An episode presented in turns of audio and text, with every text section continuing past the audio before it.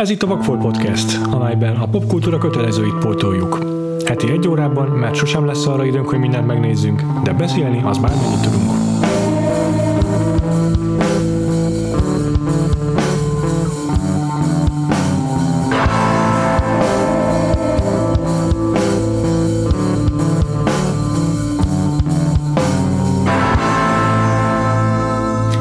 Én Péter vagyok. Én pedig Huszár András.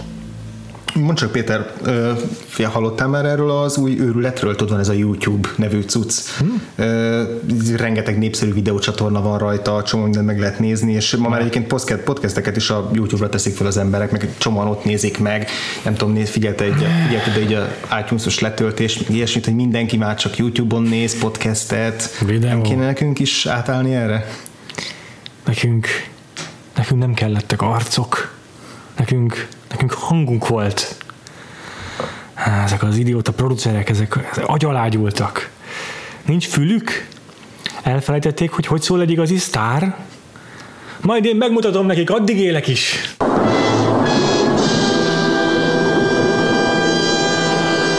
Billy Wilder valószínűleg az egyik legsokoldalúbb rendező, aki valaha Hollywoodban alkotott.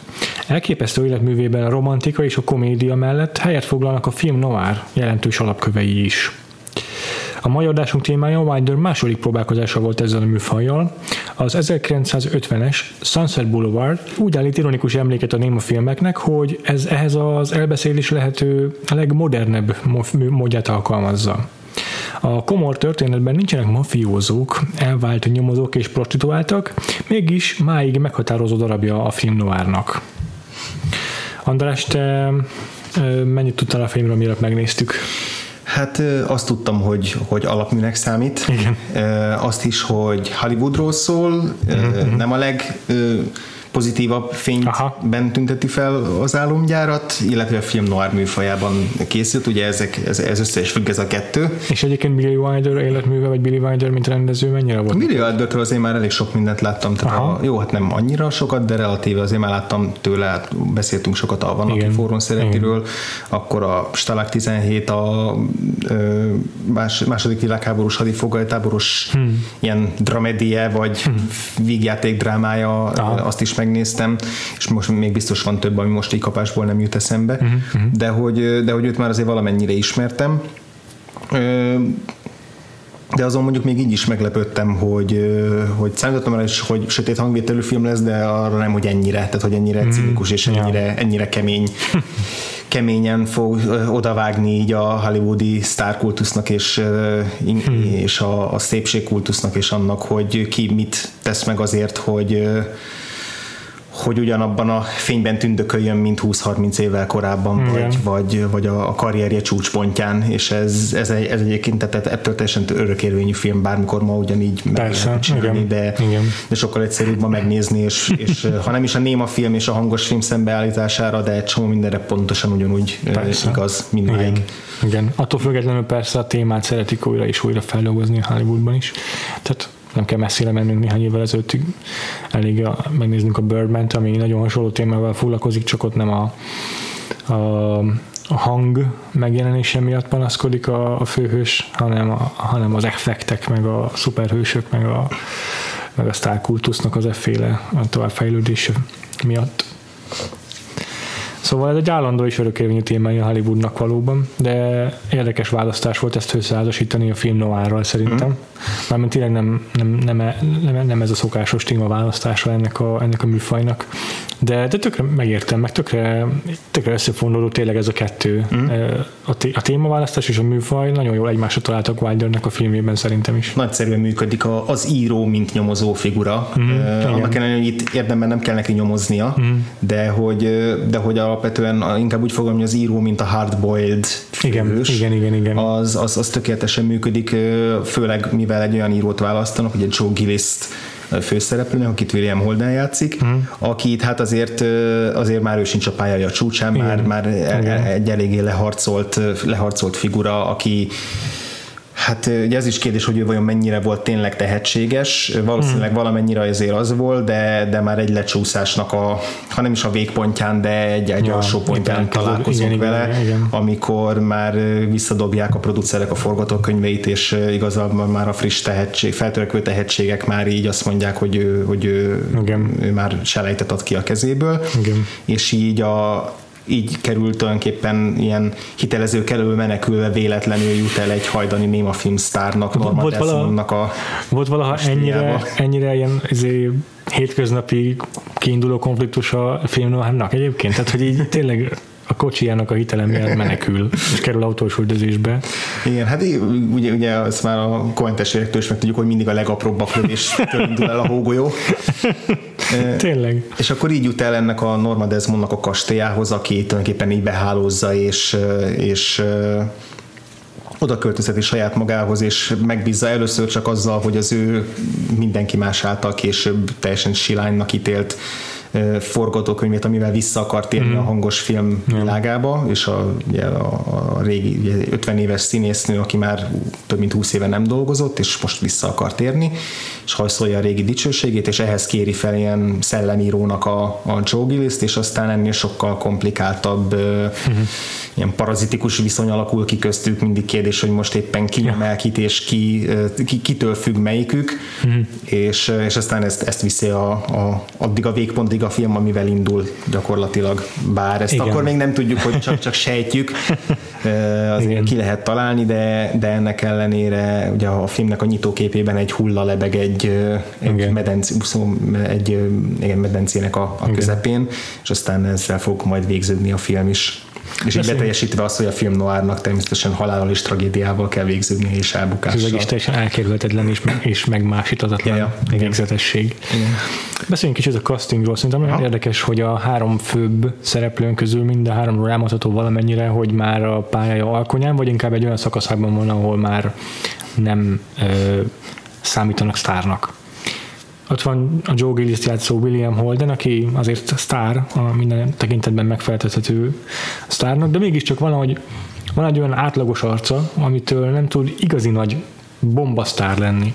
Tényleg hatalmas szerepei voltak a White Bunch-tól kezdve a, a, a, a Pokolitoronyig, benne volt a, a, a Networkben, meg a Hidakvály folyónban, de ő számomra legalábbis olyan, mint hogyha ő a korának a Jeremy Rennerje, uh-huh. aki mhm. eljutott odáig, hogy Oscar kapjon. Uh-huh. Ez de, de mégis mindig valahogy olyan másod, másod hegedűs a filmjeiben. És azért tegyük hozzá, hogy az összes általad említett film az a Sunset Boulevard utáni, az uh-huh. a karrierje, uh-huh. a Sunset Boulevard utáni film, és azért már előtte is rengeteg filmje volt, de pont uh-huh. a 40-es évek aznál egy elég rendes leszállóág volt, annyira nem nem ismerem azt a, az életművének ezt a korszakát, de ahogy így utána olvastam, legtöbb helyen azt hittek, hogy ezek igazából középszerű filmek egy gyártott futószal, egy színészként, uh-huh. és, hogy, és hogy kvázi ennek a filmnek köszönhető, hogy visszatért uh-huh. Hollywoodba, és az 50-es években uh-huh. a Hidakvály folyónnal például, uh-huh. vagy a Sabrinával, vagy a Stella 17-tel, a, mind a kettő a Billy Wilder film. Ha tehát ugye később is dolgoztak még együtt, uh-huh. és így nagyon jó, jó színész-rendező kapcsolatot alakítottak ki, hogy, hogy igazából itt kapott új löketet a karrierje, és, uh-huh. és aztán jöttek a később az idősebb kori szerepei is. Én egyébként borzasztóan szeretem William Holden, uh-huh. tehát ezt megint megállapítottam, hogy igen, ő az a színész, akit sose említenénk így az első számú Igen. 50-es, 60-as évekbeli sztárok között, rengeteg más, más színészt dobnánk be, Marlon Brandótól Steve McQueen mm-hmm. keresztül, így a, a, a, a, nagyok közül, de még a kevésbé ismertekkel is, például ott van Montgomery Clift, akit azért is említek, mert eredetileg ő kapta volna meg ezt a szerepet, csak két héttel a forgatás előtt kiszállt. Mm. Valószínűleg azért, mert hogy pont a, a forgatás megkezdése előtt folyt, egy viszonyt folytatott egy nála több mint 20 évvel idősebb nő, és egy kicsit megijedt attól, hogy ez így túl, túl közel lesz ez a, ez a film, és lekitudódik a botránya.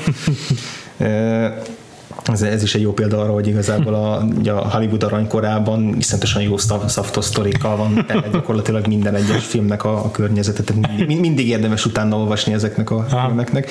De hogy William Holdenre visszatérve, hogy igen, benne megvan az, hogy igazából, ha ránézel, ö, nagyon hasonlít egy, egy, egy klasszikus sztáralkatra, mint mondjuk egy Cary Grantre, hogyha veszük Igen. a His Girl Friday-t. Ugyan, ugyanúgy van egyébként a, ez a, a kis az állam, az a kis pukli, meg a hasonlóan ilyen jósvádályos, sármos, tehát igazából még így hasonlítanak is egymásra, de hogy a Cary Grantben van egy, egy ilyen magától értetődő rokonszembes sárm, mm. ami persze mm. arroganciával párosul, de hogy ennek ellenére ő az a tényleg valódi sztár, aki ilyen borzasztóan megnyerő minden körülmények között, elegáns, arisztokratikus, uff. és a William Holdenben pedig van, és ezért szeretem nagyon, van egy kicsit ilyen nyers állatias brutalitás, mármint így a fizimiskájában is, meg így, a, így az alkatában is. Tehát, Joe Gillis is egyszerre rokonszembes figura, az egyik jelenetben, és a következő jelenetben pedig egy ilyen veleig romlott alak, és hogy ezek között így, így ingázik, és pontosabban ezt házasítja így össze a, a, a Joe Gillis karakterben, tehát hogy mi modern fogalmakkal élve ugye antihősnek is tekinthető Igen. valamennyire, de mm. hogy igazából, igazából ő egy, tehát lehet vele szimpatizálni, a, a lecsúszásban, és nem azt kívánjuk, tehát egyszer sem kívánjuk látni azt, hogy ő, ő el, elbukjon és, igen, és igen, igen. megkapja a büntetését. És nem is úgy mond kínlódás, hogy kint is nézni azt, ami, ami, ami megy. Viszont ezzel szemben azért ő, pontosan tisztában van azzal Joe Gillis, mint karakter, hogy ő, e, hogy ő nem egy jó ember. Uh-huh, Tehát, hogy van annyi, van annyi önismerete, hogy ő ezzel tisztában legyen, a film végén több párbeszédben, több dialógusban is ezt tulajdonképpen ennek hangot is ad. Meg ez szép, szépen lassan épül fel a film során, hogy ez, ez milyen? nem, is, nem is az, hogy hogyan döbben rá, de hogy a, hogyan tudatosul benne mindaz, uh-huh. hogy az a szerep, amiben belekeveredett, uh-huh. belekényszerült, az hogyan rátelepedett. Az egyik kedvencem az, amikor elmennek ruhákat vásárolni a normával, és ö, tényleg iszonyatosan drága göncöket kap tőle, és a Szabó mondja hm. neki, hogy ha lehet választani két fel anyag közül, akkor, és a nő hűvizet akkor miért nem a drágábbat veszi már. Igen. A vikunya izé, bundát. Igen.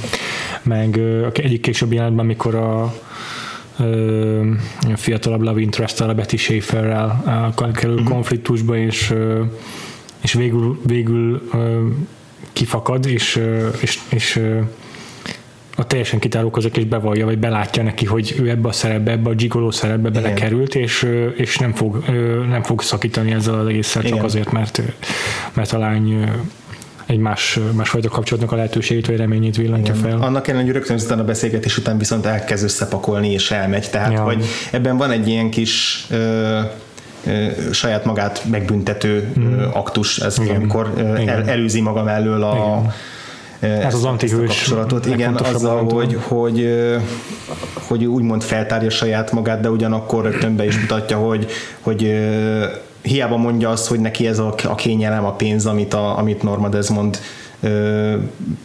megteremt számára. Erről nem fog lemondani soha, mert, mert túlságosan felszínes és túlságosan pénzhajház ehhez, de ennek ellenére rögtön utána itt akarja hagyni ezt a, yeah. ezt a mérgező környezetet. Szóval egy nagyon-nagyon izgalmas, izgalmas figura. És a karakterfejlődése is barom érdekes.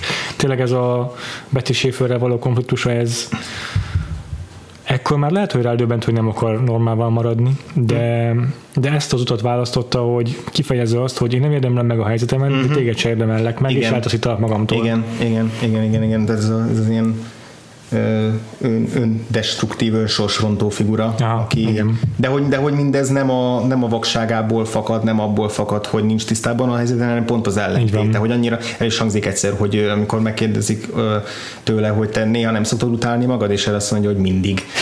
és ez, ez ott egy ilyen szellemes, ironikus Aha, riposznak tűnik, de hogy valójában ennek a karakternek az egyik első számú jellemző az ön utálat, és hogy ebből próbál kitörni néha. Érdekes még a harmadik figura, akiről eddig nem beszéltünk, de egy visszatérő szereplője a filmnek, ez Max von, Max Max von Meyerling, akit Erik von Stroheim játszik. Utána olvastál az ő, az ő figurájának? Hát ő alapvetően egy rendező, egy mm-hmm. tök híres néma film, pont, pont néma filmes rendező. Igen. Dolgozott együtt Gloria Swansonnal is, aki a Norma Desmondot alakítja, a másik főhőst. És a közös filmben olyan komoly konfliktus alakult ki köztük, hogy aztán meg is szakadt a forgatás, hm. és soha többet nem beszéltek egészen a nagyjából addig, ameddig ez a forgatás nem kezdődött. Hm. Itt pedig már persze professzionálisan álltak egymáshoz, és nem látszott ez a konfliktus közöttük, de nagyon érdekes, hogy mennyire hasonló a, a pályafutásuk valóban ahhoz képest, ami a filmben, amit a filmben játszanak, mert ő is a néma filmes pályafutásról nagyon hamar vége, vége szakadt, és, és eltűnt Hollywoodból, és ezzel a szereppel tért vissza, úgymond. És és az is érdekes, hogy a, hogy a film egyik jelenetében, amikor, amikor Joe és Norma egy közös, közösen néznek egy Néma filmet, akkor azt, az azt pont, a Néma filmet pont, nézik, amit a Eric igen, rendezett. Igen. igen. igen, igen. És akkor a harmadik színész pedig, akiről még szintén nem beszéltünk, az Gloria Swanson. Igen. Tehát Norma Desmond, a, a film legfontosabb szereplője. Ő pedig, igen, hát 20 évvel nem volt ezelőtt a vásznon, akár csak az általa játszott Norma uh-huh. Desmond. Tehát ő hasonló, hasonló pályát járt be, mint a karaktere. Nem is őt találta meg elsőre a szerepe, és mégis teljesen, mint a rá, rászapták volna. Annyi a különbség, hogy ő azért azt nagyon jól viselte. Tehát, tehát tisztában volt a saját helyzetével, és már egész máshol mm, tudta magát kifejezni, és másfajta karrierbe kezdett a, az életének ebben a szakaszában, és nem érezte úgy, hogy, hogy ez neki derogálna ez a szerep, vagy ilyesmi. Mint valószínűleg egyébként azoknak a színészeknek, akiket korábban megkerestek, valószínűleg így csapódhatott le a dolog. Hát vagy, vagy, vagy megijedtek a szereptől, azt is könnyen tudom képzelni, mert aha. az azért egy Szóval egy ijesztő szerep egy, eljátszani egy ennyire hiú és ennyire az őrület, őrület szélén hm. táncoló és aztán azon át, áteső figurát, aki, aki hm. tulajdonképpen meg, beletébolyodik abba, hogy, hogy a fiatalságát halszolja. Azért ez, egy, ez, ez nem egy könnyű szerep, tehát ez leg, legborzasztóan megterhelő. A, hm. a, amikor leforgatták az utolsó jelenetét a filmben, uh-huh. amikor, amikor lejön a lépcsőn, a, ugye a film végi nagy jelenet, és uh-huh. amikor készültek az a jelenete, akkor el is sírta magát a színésznő, és akkor nem az volt az utolsó jelenete a forgatás Aha. alatt, de akkor rendeztek is neki egy, egy, egy mhm. bulit utána. Tehát, hogy azért ez egy mondta, hogy miután befejezte a szerepet, hogy, hogy eddig, eddig mindenhová magával hordozta Norma Desmondot, és most végre maga mögött hagyhatja. Tehát, hogy azért ez... ez, ez, ez csak benne volt.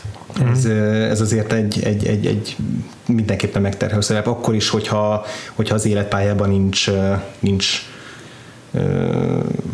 ha az életpályában van is hasonlóság kettejük között, de abban nincs, hogy hogyan kezelte azt, hogy a Néma filmes korszaka után már nem folytatta a pályáját, de, de mindenképpen egy, egy, egy szörnyen nehéz szerep, úgyhogy nem, nem, nem, nem meglepő, még nem is feltétlenül elítélendő az, hogyha valaki ezt ettől megijedt, mhm. de de igen, nagyon jó, hogy ő, hogy ő, végül, ő végül elvállalta, és hát és borzasztóan, borzasztóan nagy alakítás ez tőle, tehát ez, ez, egy, ez, egy, ez egy ilyen hatalmas nagy szerep minden, minden szempontból. Tehát ez egyébként nagyon szépen megmutatkozik így a színészi játék stílusoknak az ütközésében is, hogy ez a néma filmes, hangos filmes ellentét, hogy a William Holden, ő azért egy sokkal természetesebb, naturalistább igen, színészi igen, játékot igen. képvisel, ilyen kis finom szarkazmussal játszik általában, nem nagy gesztusokkal, és hát vele szembe ott van ez a monumentális uh, Gloria Svensson alakítás, aki, aki a Sunset Boulevardon belül is úgy játszik és úgy viselkedik, mintha egy néma filmben lenne. Mm-hmm. És egyébként úgy is világítják meg egy csomószor, tehát hogy fantasztikusok azok a beállítások. Rengetegszer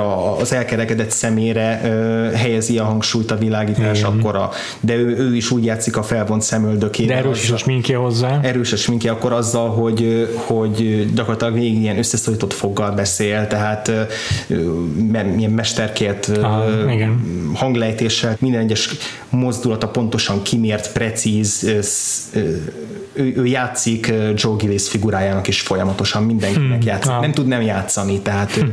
ő minden pillanat, élete minden pillanatát úgy éli át Norma Desmond, mint hogyha vennék a kamerák. Csak arra vágyik, hogy valóban ott legyenek körülötte a kamerák. Érdekes, hogy micsoda vízválasztó ez a film, csak az évszázad közepén, de hogy egy ilyen Hollywoodnak is egy forduló pontján van azzal, hogy elválasztja tényleg a, a, ezt a teátrális színészetet a, a naturalistább színészettől, ami meghatározta az évszázad második felét. Még azért korán vagyunk ahhoz, hogy arról beszéljünk, amit mondjuk a keresztapában látni, igen, vagy Marlon látni, egy... de ez pont egy ilyen középső korszaka, főleg amit mondtál a William Hollyer kapcsolatban a, a, az, a színészetnek, mert hogyha mondjuk a korábbi két filmünket nézzük, akkor ott is egy modorosabb, kevésbé természetes alakítás az, ami jellemezte azokat a filmeket. Míg itt már azért a film noárnak köszönhetően bejött egy egy, egy ilyen gritty, tényleg ez a szó, kicsi elcsépelté válik, de, de ez a realisztikusabb földhöz ragadtabb alakítás itt már megjelent. Nem úgy mondom, mint hogyha a film már ekkor még a gyerekcipőjében járt volna. nem, messze nem. De hogy ez a, mű, ez a műfaj az nagyon szorosan kapcsolódó eszköz volt. Igen, tehát a William Holden ezzel a nyerségével tulajdonképpen ilyen tényleg Humphrey Bogarthoz mm. hasonlíthatóan mm. tudja hozni ezt a, ezt a leharcolt és maró gunnyal, fanyar humorral ja. a saját keserédes ironikus mm-hmm, uh, tragédiáját eljátszó, reflexív figuráját, tehát, és igazából későbbiekben is, tehát a, a hálózat az egy nagyon jó párhuzam ezzel a filmmel, mert hogy az, az meg ugye a tévéről mond hasonlóan igen. vaskosít életet, és hogy ott, hmm. ott, ott meg hasonló ennek a, hasonlóan ennek a figurának egy, egy későbbi verzióját játsza, a, aki esetleg Joe Gillis lehetett volna, hogyha nem fullad bele abba a medencébe hmm. végül. Szóval, szóval egy érdekes ebből a szempontból is összevetni, hogy két ilyen ikonikus film ja. szerepelt, ami a, ami a, a a szórakoztató iparna, ipart ábrázolt egy nagyon maró szatírá műfaján belül. Igen, igen, igen. Hogy beszéltünk szerintem a, a, a hollywoodi szál, szálakról is egy kicsit a, a filmben, hogy Hollywood hogyan jelenik meg benne. Mindenképpen mert azért elég szépen végigvezet minket a film, ha nem is így pontról pontra, mint ahogy mondjuk a, a, a Hail Caesar tette, ami tényleg így stúdió műteremről műteremre vezetett végig, kvázi ilyen tárlatvezetést tartottam, hogy milyen volt a, a, a, a hollywoodi aranykornak a filmgyártása.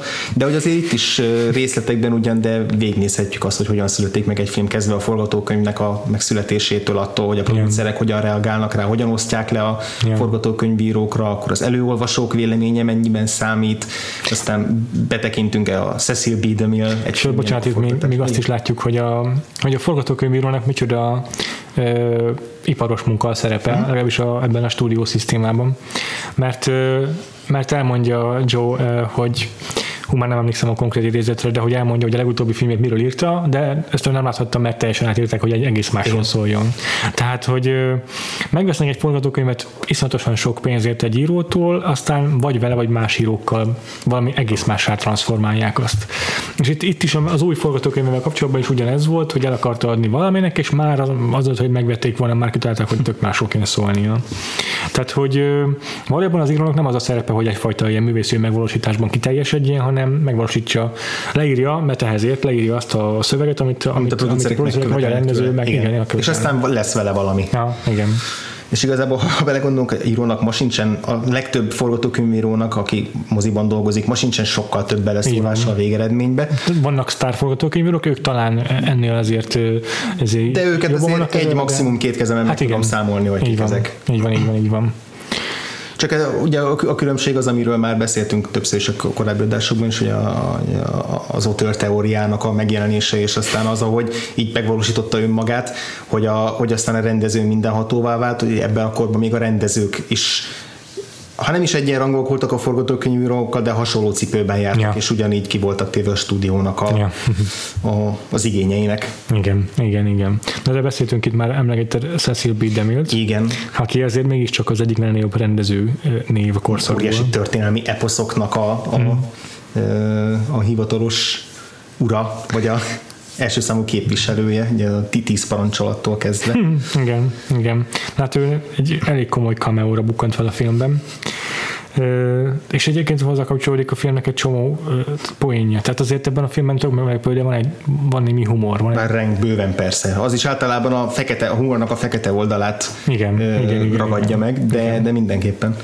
Tehát önmagában az, hogy megjelenik a forgatáson, tehát bevonulok a Paramount, tehát a filmet valóban készítő stúdió stúdiójába, és a helyszínen játszódik egy csomóját, a valódi Paramountnál, és, és szinte így betörnek egy forgatásra, vagy hát úgymond így bevonulnak egy forgatásra, mert, mert Norma éppen úgy gondolja, hogy beszél, beszélni támad kedve a Cecil B. DeMille, miközben nem is azért hívják őt oda, hanem valami egészen apró, izé, apró cseprő ügy miatt és, és tényleg megjelenik ott Cecil B. DeMille, és tényleg úgy üdvözli egyébként Norma Desmondot, ahogy üdvözölni a civilben az öt játszó színésznőt Gloria Swanson, mert ők ismerték egymást, mm. és, és tényleg úgy szokta őt szólítani, hogy hú, most már nem tudom a filmet felidézni, de vagy Hello My Lad, vagy nem tudom, de valamilyen fiús megszólítással mm. köszönti, és, és tényleg itt szokott vele beszélni a, a Cecil B. DeMille.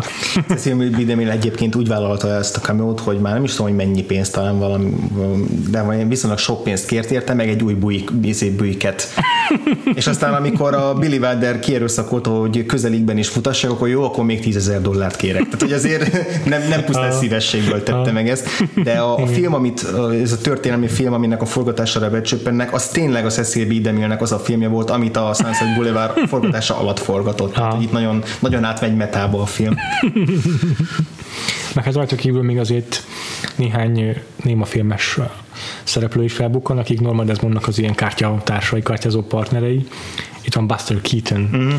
meg uh, számomra kevésbé ismert H.B. Warner, meg Anna Nilsson, Igen. akiket Joe úgy nevez, meg úgy, úgy uh, apostrofál, hogy viaszbábok. Igen. Mert hogy olyanok, mint hogy tényleg egy Madame Tussauds múzeumban lenne kiállítási tárgyak, annyival uh, saját korszakok után vannak már. De hogy ez is mennyire helyén van ebben a filmben, uh-huh. hogy nem, nem hangsúlyozza túl ezt a, se nem a nosztalgiát, tehát sem ennek a, ennek a túl misztifikálását, vagy a, a, a, a dicsőítését, sem pedig nem, nem mar bele gúnyjal a, a, a, az elmúlt kor szereplőibe és színészeibe, hanem hanem bemutatja őket. Hogy a szereplők felé mindig empatikusan tekint, Igen. de hogy a magát a rendszert, meg azt, amivé váltak, azt, azt viszont azért egy elég erős marógúnyal ábrázolja.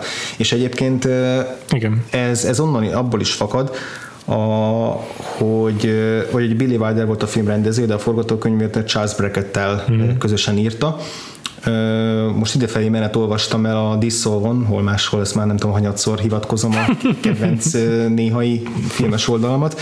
A Dissolvon jelent meg a Matthew Dessemnek egy nagyon alapos, nagyon hosszú cikke a Charles Brackettnek és a Billy Wildernek a több évtizeden át húzódó alkotói hmm. kapcsolatát. Hmm borzasztóan nagyon-nagyon-nagyon érdekes cikk, ráadásul a Charles Brackettnek több mint 30 éves napló bejegyzéseire naplót vezetett, és azok napvilágot láttak, és azon alapul meg rengeteg korabeli írás, tehát tényleg nagyon komolyan hm. utána ment a szerző, és, és szépen végigveszi egyrészt az, hogy mennyire különböző háttérből érkeztek, gyakorlatilag semmiben nem hasonlítottak egymásra. Charles Brackett egy, egy, egy arisztokrata dandy volt, aki, aki tényleg a, a legmenőbb egy, egyetemekre és főiskolákra járt, és a legmagasabb körökben mozgott, és a, a mentalitása is ezt tükrözte a Billy Wilder, meg ugye egy osztrák bevándorló Aha. volt, aki, aki egy, egy szoknyapecér, egy, egy agresszív figura, aki ilyen vehemens, aki elküldte a picsába MGM-nek a vezetőjét, hogyha olyasmit mondott neki, ami nem tetszett neki. Tehát tényleg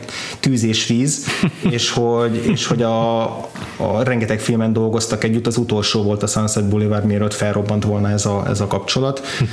és, és nem akarok sokat beszélni a cikkről, mert tényleg az egész cikk ről lehetne egy teljes adást szentelni, inkább majd olvassátok el, belinkeljük a, a show notes-ba. Inkább csak azt emelném ki benne ezt a, azt a megfigyelést, hogy a Sunset Boulevard volt az, ahol a legjobban megtestesült az, hogy mind a kettejüknek a, a nézőpontja mennyire érvényesült, mert hogy a Billy Wilder volt az, aki aki így kicsit gonoszabban, perverzetben neki ment a, a rendszernek, és aki, aki a, a, aki ezt a száraz fanyar nézőpontot képviselte, és, és ezt egészítette ki a Brackettnek az a elgondolás, az arisztokrat elgondolás, hogy a régi világot azért mennyire jó lett volna megőrizni, és a régi világnak az alkonya, hogy eltűnik, hogy ez mennyire szomorú dolog.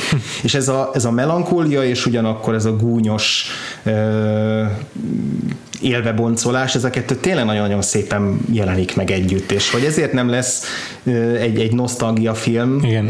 és ugyanakkor nem lesz teljesen Hollywood ellenes, és annyira azért Hollywood ellenes, hogy rengetegen kiakadtak rá akkoriban, de hogy ez a kettő szerintem nagyon-nagyon szépen összefonódik, és, és ezért lesz nagyon erős a film végén a tragédia is, mert hogy, mert hogy valóban átérzett, hogy egy régi korszaknak a, a nagy alakjai próbálnak visszakapaszkodni, és, és hogy ez mennyire, mennyire lehetetlen küzdelem. De hogy ugyanakkor azt is megérted, megérted hogy miért akarják mégis ezt, ezt visszakapni. Hmm. Tehát, hogy nem, nem ítéli el teljesen ezt a régi, a régi fényét Hollywoodnak. Igen. Érdekes, hogy egyébként tényleg nagyon igazad van abban, hogy a, hogy a, hogy a szirupus nosztalgiától mennyire távol marad a film, de mennyire távol marad a, a vitriolos gúnytól is, uh-huh. és a kettő között egy ilyen ízléses határon áll, és ebben valahogy helyet kap egy ilyen furcsa módon a, a creepység is. Uh-huh. Az, hogy néha nagyon hátborzongató ez a film. Uh-huh. Ennek biztos, hogy az is az oka, hogy a, a Nima filmre jellemző bevilágítás meg a színészi játék az számunkra biztos, hogy kicsit idegenebb. Oh, önmagában, igen.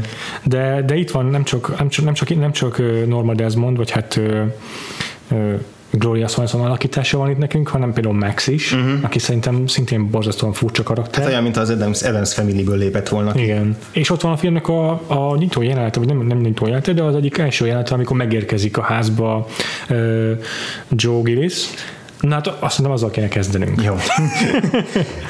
Tehát úgy kezdődik a dolog, hogy mikor megérkezik a házba tök véletlenül Joe Gillis, akkor Max szólítja egy tök komikus momentumban, hogy ó, megjött a hulláért kb. Mm-hmm. és akkor segít neki, hogyha kell a koporsóba, koporsó lecipelni. Igen, e- ebből kiindulva még akár lehetne egy screwball comedy is később, hogy ugye felcserélt szerepekből Igen, összetévesztették valakivel. Igen, és ott már egyből kényelmetlen nézi magát az ember, mert, mert nevet, de basszus valami halálesetről van szó. És aztán felmegyünk, felmegyünk Joe-val a szobába, ahol Norma gyászolja eleve, az elveszett. Eleve bemegyünk ebbe a, ebbe a gigantikus kastélyba, ja, olyan, mint egy gótikus melodrámából lépett volna ki, tehát egy ilyen által, még általában szakad is az eső, amikor éppen ezt a, ezt a kastélyt mutatják, vagy a, a később is egy ilyen elrohadt teniszpályát mutatnak. Mm, tehát, hogy, meg patkányok a medence Rohad az egész mm. épület, és így, így, így teljesen így, a paralízisbe bele van fagyva, és, és, és, és már csak az a kérdés, hogy mikor omlik össze az egész. Tehát egy ilyen környezetben játszódik a filmnek a nagy része. Igen, igen. Mint hogyha teljesen ki lenne szakadva abból a nyüzsgő hollywoodi valóság, Los Angeles-i valóságból, ahova néha kilépünk. Igen, és, és akkor felmegy a, igen, ott a hogy felmegy a szobába. És ott meglátja a, a normát, aki éppen gyászolja az elveszett mm, hozzátartozóját, aki egy, egy csimpánz. egy majom. Én mutatnak egy csimpánz holttestet. Szóval ez eleve és nagyon... aztán eltemetik. Igen, és aztán ilyen lassú, méltóság teljes, sötét éjszakai temetéssel eltemetik Igen. A, a majmot. Igen. Van erre egy tök jó sztori, a, egy anekdota, hogy valamikor a 80-as évek végén volt egy egy este, ahol a Nancy Reagan-nel hmm. volt ott a, a Billy Wilder, és akkor, és akkor az estén oda ment hozzájuk egy, egy idős és elkezdte faggatni a Billy Wilder-t, hogy de mi volt a majomnak a szerepe, miért volt benne a majom? és akkor erre azt válaszolta, valószínűleg azért, mert tudta, hogy ott van a Nancy régen, és így kicsit provokálni akarta. Erre azt válaszolta, hogy hogy, hogy, hogy miért? Hát mielőtt megjelent volna a Joe Gillis, azelőtt Norma a majmot, majmot dugta. Oh. Oh. Tehát ha hagyjuk itt a metaforákat arról, ah. hogy, hogy a, mit jelképez a majom. Nem, itt, itt, itt tényleges groteszk beteg dolgokról volt szó. De egy, igen, hogyha valaki még 40 év alatt nem jött rá, vagy 30 év alatt, akkor lehet, hogy már nem érdemes próbálkozni nála. Mert hogy egyébként meg, még hogy ezt a zárójelet kicsit tovább nyújtsam, és aztán bezárja meg, egyébként a, a Joe Gillisre többször is ilyen autós metaforát használnak a filmekben, tehát egyrészt a, a narrációban meséli egyszer azt is, hogy, hogy éppen arról álmodott, hogy egy ilyen orgonistának a maj, majmát verte a sors, meg az orgonista, és, és ott is az jelenik meg már, mint hogyha ő, ő, ő így belekeveredne valamilyen hm. alávetett szerepbe, ja. és akkor később meg a Max egyszer úgy hivatkozik rá, hogy egy, egy kivert kutya hm. a telefonban, amikor, amikor kérdezik, hogy mi volt, akkor azt mondja, hogy csak egy kivert kutyával kapcsolatban kellett ja. intézkedni. Tehát, hogy mindig, mindig ilyen nem túl előnyös metaforákat hm. használnak rá. Na, de egyébként valóban igaz, hogy ez tényleg ebben a, ebben a házban még egy templomi orgona is van. Igen, igen. A festmény mögött van egy kivetítő bászon, és a, a házat ellepik a Norma Desmondnak a fiatalkori képei, igen, mind, igen. minden talpalatnyi felületen ön saját magával néz szembe ezzel a celluloid énnyével, amit amit felépített magának, és amit nem képes hátrahagyni. Hmm. Tiszta őrült az egész, és aztán ahogy haladunk előre a filmbe, és ahogy bemeséli magának, és a környezete is elhiteti vele azt, hogy neki még van esélye visszatérni, és aki szépítő kuráknak veti alá magát, egyre borzalmasabban néz ki, és egyre, egyre inkább ilyen vámpíros, ja. vámpír kinézete lesz, és ja. a végén a totális őrületnél már már abszolút egy ilyen, egy ilyen borzalmas figurává válik. Igen, és ez ebbe a hátborzongató őrületbe devolválódik körülötte is mindenki ennek köszönhetően uh-huh. köztük a, az ilyen szikla arcú és megismertetlen figura, ez a Max Meyerling is, aki a komornyikja, uh-huh. akiről a filmnek a, az egyik kulcs jelenetében kiderül, hogy az első férje volt. Aki őt rendezte Normál, korábban. Igen. igen. Tehát, hogy ő, ő, is egy nagy ember, egy nagy rendező volt a igen, igen, D.W. Griffiths-szel, meg a igen. Cecil B. DeMille egyenrangúnak nevezi magát, és azóta igen. most a komornyik lett önszántából, mert igen. nem akarta, nem bírta elfogadni, hogy ennek a sztárnak a fényköréből egyszer csak kiesett. Tehát, teljesen átborzolható az az egész. És ott ott valószínűleg ott dobben rá Joe Gillis is, hogy, hogy nem, nem tud szabadulni, nem tud de, szabadulni. Muszáj, de muszáj szabadulnia. Igen, igen, igen. igen, igen. Szóval van, van ebben a, egy nagy adag ilyen tényleg, tényleg melodráma, meg ilyen gótikus horror ebben a filmben. Hmm meg hát ugye az öngyilkossággal fenyegetőzik ja. a nő, van, ugye ágyára ráomlik, és ott, ott szenved látványosan. Bejelenti, hogy van fegyvere, meg gyógyszerei, minden. Igen, igen, igen. Tényleg azért melodrámából tényleg kijut ebben a filmben, de... De nagyon kell bele. Igen, ez, igen, igen. Ez, ez, ez csak, így, csak így volt szabad megcsinálni. Igen. És hát aztán a Normálnak meg a Jogisnek a kapcsolata meg aztán tényleg végig lehetne venni, hogy éppen, éppen mikor milyen milyen eltorzult formáját alkotják egy, egy kapcsolatnak, hmm. hogy mikor játszik bele mondjuk egy Jogisnek egy anyakomplexusa abba, hogy mellette marad, hmm. akkor mikor akarja a, a fiatalságát visszanyerni Norma azáltal, hogy maga mellett tartja ezt a figurát. Tehát, hogy nem olyan egyszerű azért ez, hogy az egyik csak a pénzért marad, vagy ki akarja ah. használni a másikat. Egy, egy idő után megtehetné azt Joglis, hogy faképnél hagyja, de amikor megtudja, hogy hogy, hogy öngyilkosságot kísérelt meg Norma, akkor visszarohan Igen. hozzá, mint egy, mint egy férj, mint egy, hmm. mint egy szerelmes, aki rádöbbent, hogy nem bír nélküle élni. Tehát ez egy fontosan apránként megmérgezik egymást, és egyre, egyre szorosabban kötődnek egymáshoz, és aztán ezért is ezért is, is lesz annyira végzetes, amikor, amikor Joe Gillis mégiscsak faképnél akarja hagyni. Hmm.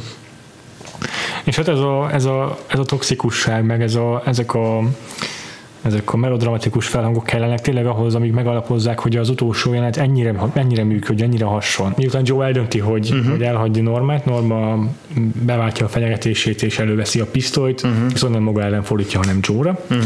és, és ezt követően pedig bekövetkezik az ő bukása is, ami szerintem több meglepő volt, hogy Joe-val kezdődik a film. Joe tekintjük a főszereplőnek, mert a narrátor is, és, és utána még tovább zajlik a film, miután ő meghalt.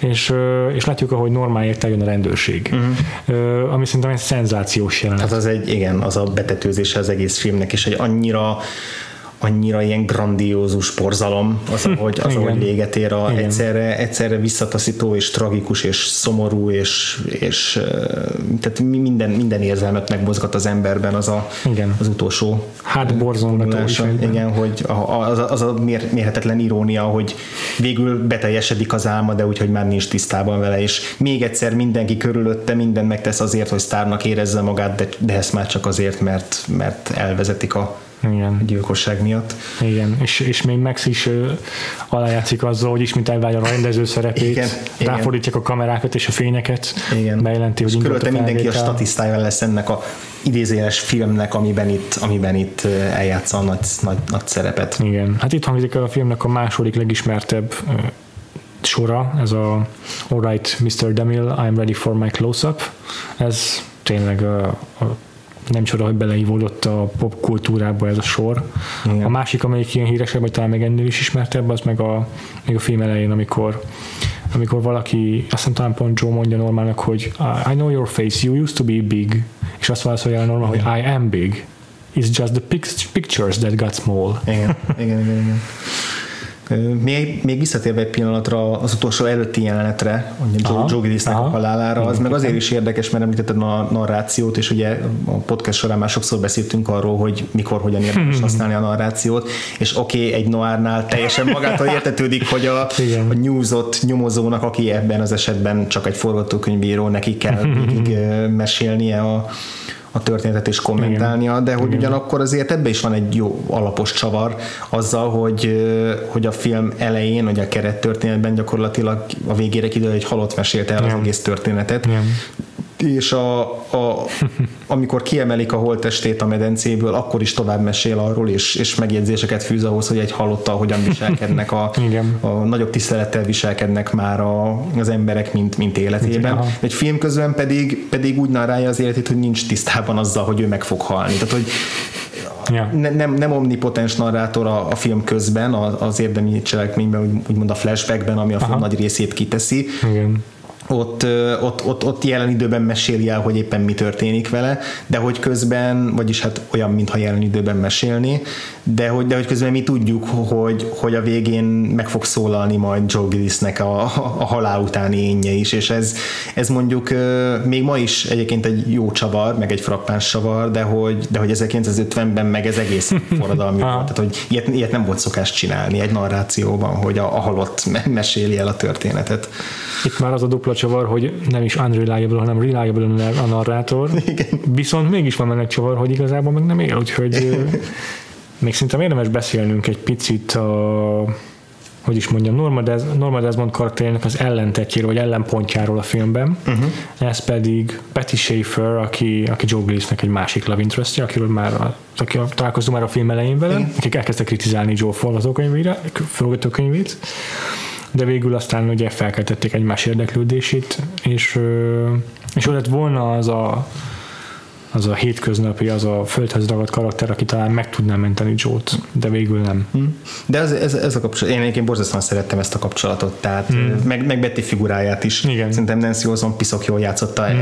egyrészt nagyon cuki, nagyon helyes, nagyon hmm. rokonszembes, hmm. igen, igen. És, ugyanak, és, és nagyon jó volt a, a chemistryük is William Holdennel, tehát igen, egy nagyon jó kis rokonszembes páros volt. Mindig, amikor ez, ez elén nem voltam biz, teljesen biztos benne, hogy ő is fontos figura lesz majd, könnyen lehetett volna, hogy csak egy mellékszereplő, mert azért érződött, hogy nem véletlenül jelent meg először, és hordta le a, mm-hmm. vagy húzta le a, a George Ez egy jó kis meet cute egyébként. Igen, cute. igen, a klasszikus szit, izé, bohózat geggel, hogy nem right tudja, hogy ott van, ott van mögötte, miközben szídja a forgatókönyvet. De, hogy az De ügyesen lejátszották. És, és, és azt tetszett, hogy utána sem visszakozott, Aha, és nem, nem, nem kezdett hedegni, habogni, sőt, még tetézte azzal is, hogy igen. még a korábbi munkásságát is lehúzta. Tehát nagyon-nagyon jól működött a, a párosuk. Tetszett, hogy megvan köztük a kölcsönös tisztelet, a Joe Gillis is nem akarta miten ellopni tőle a forgatókönyvetletét, nem akarta kijátszani, hanem, hanem őszintén csak segíteni akart neki, sőt többször oda is adta volna neki az egészet, igazából azért, hogy, hogy ugye éjszaka szökik ki hozzá, és hogy ez, ez egy idő után már, már egyre szorultabb helyzetbe kerül, de hogy de ennek ez egy nagyon őszinte, meg nagyon rokon szembes munkakapcsolat volt, mm-hmm. és szerintem tök természetesen alakult ki köztük a vonzalommal, és ezért megbonyolították azzal, hogy, hogy Bettinek volt hogy egy vőlegénye, Bettinek volt egy vőlegénye aki, aki szintén tök rokon szembes volt, és, és Betty is mondta, hogy ő nagyon szereti őt, csak egy idő után már hozzátette, ja. hogy de nem szerelmes belé, mm. de hogy, de hogy ez se, ez se egy tehát nem azt éreztem, hogy csak egy újabb akadályt löknek be, vagy egy újabb, újabb bonyodalmat, hogy, hogy tovább göddítsék a sztorit. Ez én teljesen természetesen Aha. alakult valahogy ez a nem is igazán szerelmi háromszög, de,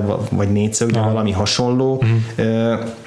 és, és emiatt nagyon-nagyon tetszett a, a legtöbb beszélgetésük, főleg az egyik kedvenc párbeszédem az, amikor a, a, a Paramount stúdiónak az ilyen éjszakai elhagyatott díszletei közt sétálnak és beszélgetnek akkor Hollywoodról, és akkor már, bocsánat, már volt egy korábbi jelenetük, ahol szintén nagyon vadul flörtöltek egymással, de ott kvázi ilyen szerepjátékot játszottak, még a, a, azon a szilveszteri bulin, ja, ahol igen, találkoztak, ott, ott mint hogyha még egy forgatókönyvet játszottak volna el egymással, miközben mindannyian tudtuk, hogy igazából már igen. ott valami kezd kialakulni, de hogy visszatérve, amikor a díszletek között beszélgetnek, akkor megint nagyon erős teljesen tapintható a vonzalom köztük, viszont, viszont Joe Gillis hátralép, és azt mondja, hogy tartsd tőlem a két lépés távolságot, és ez megint egy, egy ilyen nagyon jó emberi ö, reakció volt, és, ö, és egyrészt visszautal arra, hogy Gillis mennyiben mennyire dolgozik a részben az önutálat, részben pedig az, hogy tudja magáról, hogy ő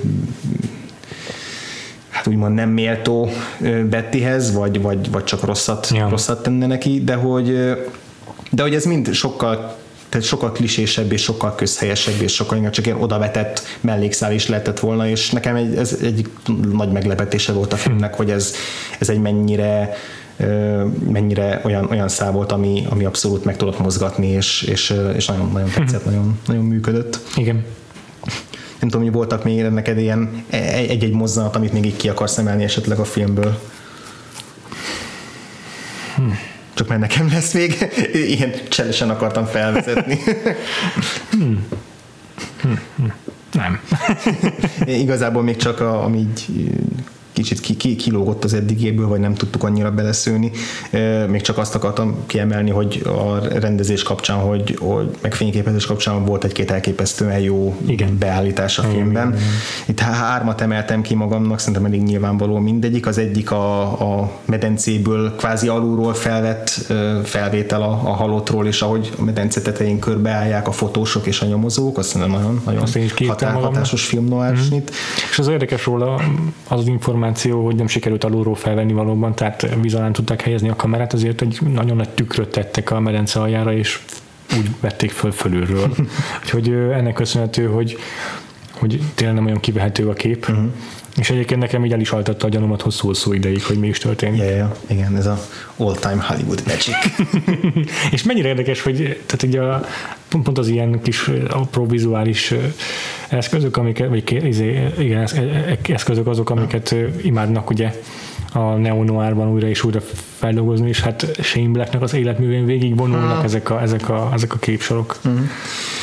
A, másik kedvencem az a film közepén volt, amikor beszéltük, hogy levetíti a saját korábbi filmjét, Aha. és ott van egy jelenet, amikor ilyen teátrálisan feláll. Az csodálatos. És, és, és sötétben, és az arcát egyedül a projektor villódzó fénye világítja meg, mm. és az, az mindent elmond a, a Néma filmnek a hatásáról arról, hogy hogyan akar visszatérni arról, hogy számára mi az a valódi identitása, az a határhelyzet, hogy a, a, már nem a vásznon van, de még a vásznon akar lenni, de már, de már félúton van csak a vetítő vetítőgép meg a vászon között, szóval hogy abba, abba tényleg minden bele van sűrítve abba az egy, egy képbe.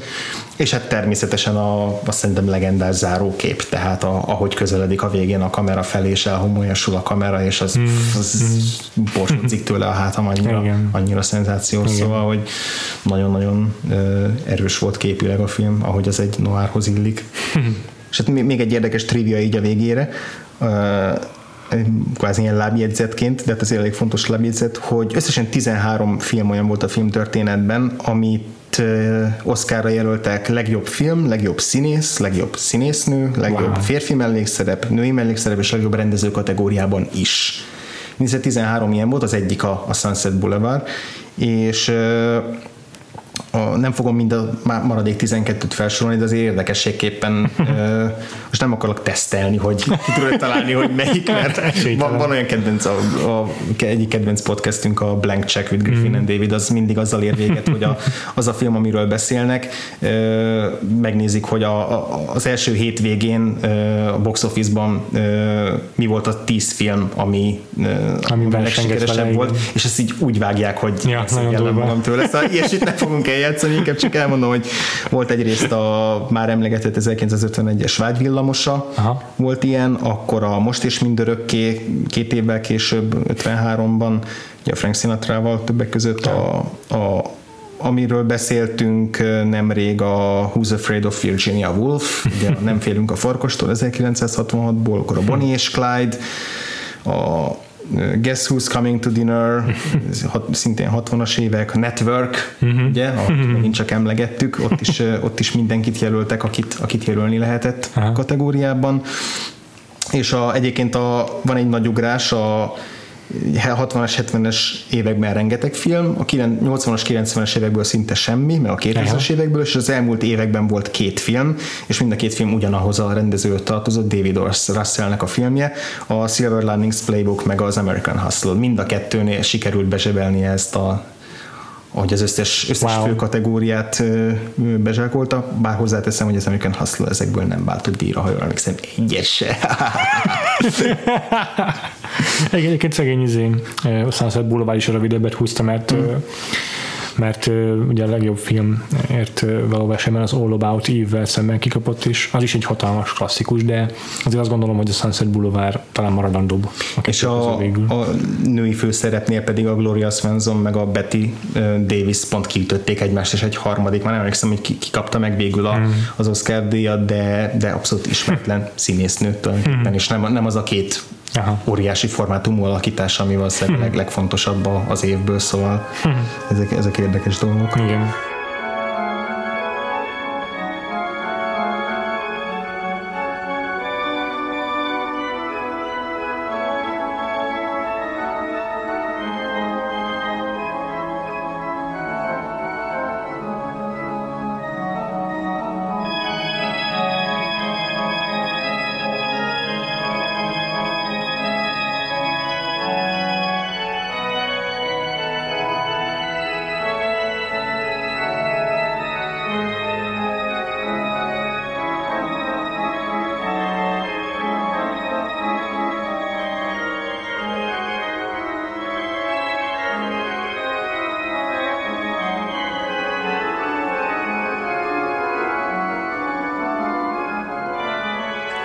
Nem maradt más hátra, mint a kitekintő rovatunk, melyben az adásunkban tárgyalt alkotáshoz kapcsolódóan keresünk egy olyan top 3-as témát, uh-huh. amire mind a ketten uh,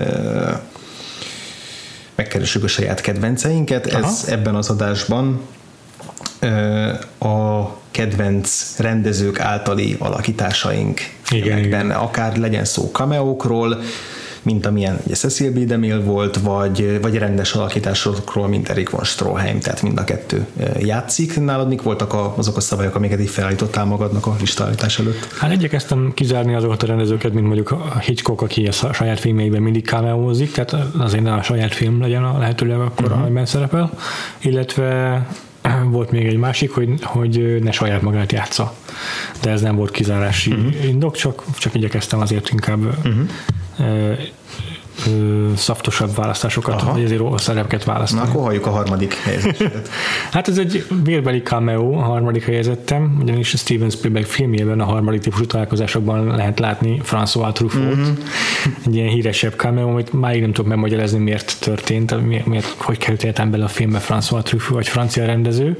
De hát valószínűleg csak annyira van szó, hogy kedveltek egymás munkáit, vagy hát úgy értem, hogy Spielberg felnézett Truffaut-ra, Truffaut meglátta mondjuk a cápát, és, és akkor azt mondta, jó, ez az amerikai rendező biztos elég érdekes lesz, úgyhogy meg, megnézem, milyen, milyen, milyen a forgatásra. De szerintem ennyi, ennyi lehetett mögötte, nem volt komolyabb izé ácsó szándék, hogy úgy értem, hogy nem volt valamilyen ö, indok a kifejezetten annak, hogy, hogy miért pont Truffaut esett a választás, hogy eljátsza azt a francia túlost, aki a, az idegeneknek a a kommunikációjában segített részt venni, vagy segített, de de egy érdekes cameo volt, ami nem tudom máig se hova tenni. Szóval igazából, ha belegondolok, a leginkább olyanokat választottam, amiket nem tudok hova tenni.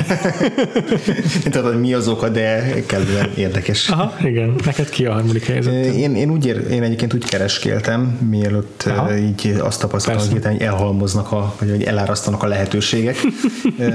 Előtte azért még azt úgy megszabtam magamnak, úgy többé-kevésbé, hogy igyekszem nem olyan rendezőket választani, akik mondjuk sokszor tűnnek fel színészi szerepben tehát Értelek. akár úgy, hogy inkább színészként ismerjük, uh-huh, de egyébként ja, igen, rendezőként is. is hasonlóan fontosak, mint én Woody Allen vagy Clint Eastwood, de, de olyanok itt is kizártam minden, akik... Mondjuk egy tarantino Pontosan, mint, a, mint, mint Tarantino, aki a saját filmjeiben rendszeresen előszeretettel. És komolyabb szerepeket kap, tehát ő Igen, igen, igen, igen. Tehát eh, én is inkább így ilyen érdekesebb választásokra mentem rá. A harmadik helyzetem az igazából nálam egy nosztalgia helyezés, nem, nem egy kiemelkedő alakítás, és messze nem kiemelkedő film. Valószínűleg nem is sokan hallottak róla. Ez egy 1993-as film, az a címe, hogy Indián nyár, Indian Summer. Uh-huh. De ez egy, nekem egy gyerekkori kedvencem tévében kaptam uh-huh. el valamikor, ez tipikusan az a film, amit az ember tévében uh-huh. kap el egy nagyon kedves kis ilyen kis családi film, vagy hétvégi film, amiben egy egy rakás, vagy egy, egy csapat, akik gyerekkorukban mindig egy bizonyos tónál táboroztak, amerikai film, egy klasszikus cserkésztábor jellegű helyen, volt ott egy kedvenc táboruk, és akkor, mit tudom én, már 15 éve nem láttak egymást, és felnőttként visszamennek nosztalgiázni, és akkor ott persze előjönnek a régi konfliktusok, meg, meg akik, akik annak idején szerelmesek voltak, azok miért nem jöttek össze, meg, meg az akkori rivalizálások, akkor a tábor vezetőjével, akit Ellen Arken játszik vele is milyen problémák voltak. Szóval kedves, aranyos, jópofa film, humoros, alapvetően egy ilyen vég, hát végjáték, vagy, vagy könny, könnyed drámáról van szó, Bia Paxton, Diane Lane a főszereplők, viszont feltűnik benne egy, egy, egy egészen kis szerepben Sam Raimi, akit ugye főleg mm-hmm. a pókemberről vagy horrorfilmek, horror rendezéseiről ismerünk, és, és egy, hát nehéz meghatározni, hogy vagy szellemi fogyatékos, vagy, vagy, vagy egyszerűen csak ütődött, enyhén budjant figurát játszik, aki már kezdetektől ott van, mint a Ellen Arkin által játszott táborvezetőnek a jobb keze, de aki mindent elront. Tehát a, beszélni se nagyon beszél, de inkább arról van szó, hogy mindent elbénázik, és, és, és mindenben megbotlik, és a, egy korai ilyen komikus jelenete, amire még mindig emlékszem, amikor megpróbál két csónakból úgy kiszállni, hogy ne essen a vízbe, és, és egy, egy, egy szerintem piszok jó fizikai uh, geg jelenet, ahogy, ahogy ügyetlenkedik és egyensúlyozik, és, és, és nem bír kiszállni a stégre, és aztán a végén nagy nehezen, hogy sikerül neki. Szóval egy vicces kis komikus szerep, ami, ami, amiben nem nagyon megmarad, hogy igen, ez, ez Sam Raimi. Úgyhogy ezért választottam a harmadiknak. Nálad mi a második helyezett? Hát én bevallom, hogy itt egy picit csaltam, mert... Az mindig jó. Miután lefektetjük a szabályainkat, utána mindig jó csalni. Mert abban egyik az egyetértek, hogy, hogy azok a rendezők, akik azért gyakrabban szerepelnek, az, az nem biztos, hogy helyük van a listán, de végig egy ilyet választottam mégis. De legalább egy kicsit mégis silog a sorból, mert hm. Quentin Tarantino van szó, de az Aliasban betöltött szerepét Aha. akartam beemelni. Tehát sem nem egy Robert Rodriguez film, sem nem a saját filmjei, hanem Helyes. volt egy tévés cameója, J.J. Abrams nevű. Nem is cameo, az igazából egy dupla részes igen, szerep. Egy, egy komolyabb szerep, igen, egy dupla epizódban ő volt a, a főgonosz Aha. igazából. Ö, és fogalmam is, hogy hogy került bele a sorozatba Quentin Tarantino, tehát azt sem tudom elképzelni, hogy őt miért castingolták be arra a szerepre, bárki játszhatta volna, ott el tudok képzelni egy csomó karakterszínész Hollywoodból, akik Aha. biztos, hogy örömmel vállalták volna a szerepet, mert egy ilyen igazi bad guy karakterről van szó, aki belelőzik mindenkibe, túlszokat tejt, meg ilyesmi. Ezt hívják, jó szövegei vannak. Ezt hívják stunt castingnak. Azért őt vették, mert ő Tarantino. meg így igen, egy hétig lehetett előtte reklámozni, gondolom ja, ja. a tévében, hogy Quentin Tarantino tévészerepben. De igen, egyébként egy tök érdekes szerep, meg hát egy ezéről van szó, vagy Network csatornáról, tehát még csak káromkodni is lehet, tehát még így ki tudja magát élni Tarantino igazából. De, de valahogy jól lát neki a szerep, és, és, és semmit nem ígért, vagy semmit nem vártunk igazából tőle, de, de, de így azt is érdekes volt nézni. Nem tudom hova tenni szintén. Szóval ezért került a listára. Aha. Neked mi a második helyezeted, és mivel csaltál? a második helyezetben nem csaltam, de én is egy sorozatot választottam. Uh-huh. Olyan szempontból lehet, hogy csalás, hogy, hogy ez a rendező is már feltűnt korábban azért színészi szerepekben, bár főként a saját filmjeiben, uh-huh. illetve no. sorozatában. No. A Louis sorozatból választottam egy vendégszerepet. A Louis, ami ilyen félig stand félig uh, szürreális és uh, hétköznapi abszurd történetek egyvelegéként indult, az aztán, ahogy haladtak előre évadról évadra, úgy Louis C.K. egyre inkább elment mindenféle már, már ilyen David Lynch-es irányokba a sorozatával, a szürrealizmussal és a, a morbid groteszk jelenetekkel és a, amikre kifutatta a történeteit, uh-huh. úgyhogy egyáltalán nem volt meglepő, amikor a harmadik a végén megjelent maga David Lynch. Ez már egy feleslegesnek tűnt, tehát hogy persze, hogy ott van David Lynch, mert hogy az egész sorozatban befészkelte magát a DNS-ébe a David Lynchnek a látásmondja. David Lynch viszont nem saját magát alakította, hanem egy, egy network, network producert, pontosabban Igen. egy ilyen felkészítő embert, amikor Igen. a harmadik évadban egy három részes nagy történet ívben szóba kerül a Louis C.K. által alakított Louis, mint uh-huh. a David Letterman örököse, Igen. és akkor ilyen Rocky jellegű történetben elkezdi felgyúrni magát arra, hogy esetleg tényleg átvehet egy, ilyen, egy, ilyen, egy ilyen szerepet, Igen. és ehhez kap és segítséget a, a mentorként ez David Lynch, uh-huh. aki, aki megtanítja elvileg arra, hogy hogyan kell. játszik igazából, akinek a neve az Jack Doll, tehát egy rendes karakter. Igen, aki elvileg arra tanítja meg, hogy hogyan kell kamera előtt egy ilyen talk viselkedni. Uh-huh. De itt, itt, mint hogyha behozná magával a saját szürrealiségeit, mert, mm, mert a legváltalabb pillanatokban szól meg, szólal meg a háttérben a közönség zaja, amikor, amikor nincs ott közönség, és ezt a Louis is hallja, hogy megszólal a közönség, akkor a David Lynch irodájában snitről snitre változik, hogy a, a, a titkárnő éppen hogy Aha. néz ki, és kicsoda, és, és az egésznek van egy ilyen jellegzetes Igen. Lynch hangulata, úgyhogy nagyon-nagyon szórakoztató. Hát ugye Lynch már felbukkant a Twin Peaks-ben is egy, egy erősen komikus szerepben, tehát nem, nem teljesen egyedi, de, de azért, azért az így, is, így, így is egy, egy, egy jó pofa rendező cameo volt. Nekem ő az első helyezettem, szóval ezzel ki is pipáltuk a dolgot. Úgyhogy én nem is tudok sokat hozzátenni, tényleg annyit, hogy a, elvileg Louis C.K. nagyon sok mindenkit próbál megkeresni erre a szerepre, tehát valódi producereket, azt hiszem a Ben Gazzara neve merült fel, aki egy híresebb filmproducer, meg más rendezőket, aztán talán mm, Scorsese-t is. Ah. Igen? Ah. De bocsánat, de hogy így sok mindenkit keresett tényleg a, a, a szerepre, és Nem tudom, hogy hogyan kötött ki végül Lynchnél, gondolom mindenki visszautasította korábban, de az biztos, hogy utána azért, meg, azért ez inspirálta a szerepet, hogy akkor a, a színészre formálja egy kicsit, ha már lehet. Már, nem, már nem emlékszem, hogy a, az új Twin Peaks-nek a 800 ezer fős színészgárdájában szerepelte Louis C.K. mert nem éreztem meg, hogy abban, lehet, de hogy alapvetően mindenki szerepel benne, tehát így és lesz, lesz benne komikusok stand Nem, nem lennék meglepve, hogyha visszaadná neki így a, mm-hmm. így a, a kölcsönt ezzel. Igen, igen, igen, igen. Na és ki a te első helyezet? Hát én akkor? első helyzetben olyat választottam, aki a saját filmjében kameózik, viszont, hogy egy kicsit még csavarjak rajta, csak a hangjával kameózik mm. benne.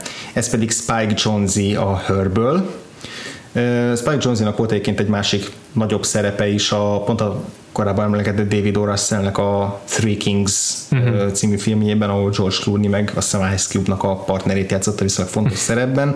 Az a hogy arra a filmre, azt a filmet nagyon-nagyon régen láttam, még amikor bemutattam a és szinte semmire nem emlékszem belőle, úgyhogy ezt azért nem akartam említeni, de azóta több helyen olvastam, hogy ott tök jó volt benne színészként. Aha.